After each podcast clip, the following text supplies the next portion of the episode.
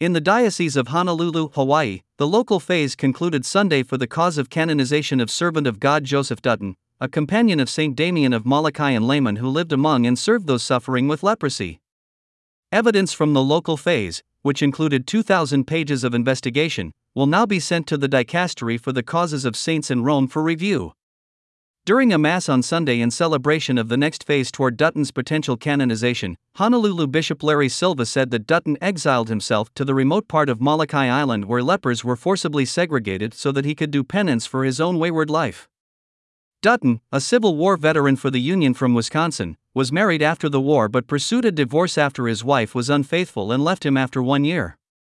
After he stopped drinking, he began studying Catholicism and officially became Catholic in Memphis, Tennessee, in 1883 when he turned 40. Dutton went to the remote part of the island with those suffering from leprosy, now known as Hansen's disease, so that he could change course completely from thinking about himself and his own needs to unselfish service of others in extreme need. He became an expert in caring for the sick and continued his work after Damien died in 1889 from leprosy. Dutton himself inherited responsibility of an orphanage for boys and young men in 1895 and served there for the following 35 years. He died in 1931 at the age of 87 at St. Francis Hospital in Honolulu.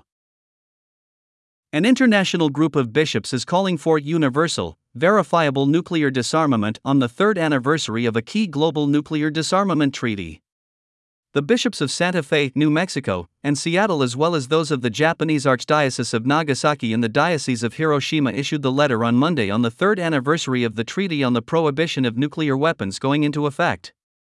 That treaty, adopted by the United Nations in 2017 and entered into force in January 2021, includes a comprehensive set of prohibitions on participating in any nuclear weapon activities, including directives not to develop, test, produce, acquire, possess, stockpile, use, or threaten to use nuclear weapons.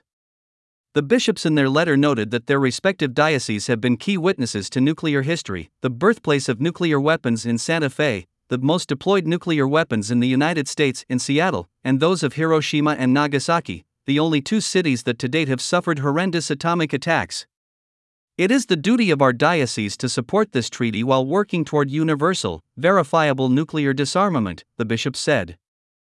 We lend our voices in strong support of the treaty on the prohibition of nuclear weapons the Catholic Polytechnic University, CPU, in Los Angeles announced that it will welcome its first inaugural class of students in fall 2024 after receiving its license from California at the end of 2023. Jennifer Nolan, a neuroscientist, mother, and now president of Catholic Polytechnic University, hopes to build a culture that immerses its students in the Catholic faith while also giving them a firm background in science, technology, engineering, and mathematics, STEM. CPU will offer bachelor's and master's degree programs in computer science as well as courses in subjects including data science, technology, and cybersecurity, but it will also offer humanities courses in theology, history, economics, and other subjects. Nolan said she hopes the university will become a vibrant faith community. While a location has been identified, the details are still being finalized. In the meantime, CPU is seeking partnerships to help lower tuition costs as well as seeking to fill certain roles. Today, the church celebrates St. Francis de Sales, the patron saint of writers and Christian unity, whose role as a priest and bishop helped bring thousands of Protestants back to the Catholic Church. In the late 16th and early 17th century, St. Francis de Sales conducted spiritual direction both in person and in written correspondence. This inspired his famous work Introduction to the Devout Life. During his ministry in Switzerland, he wrote and distributed religious tracts that made inroads among Protestants and helped between 40,000 and 70,000 return to the Catholic faith.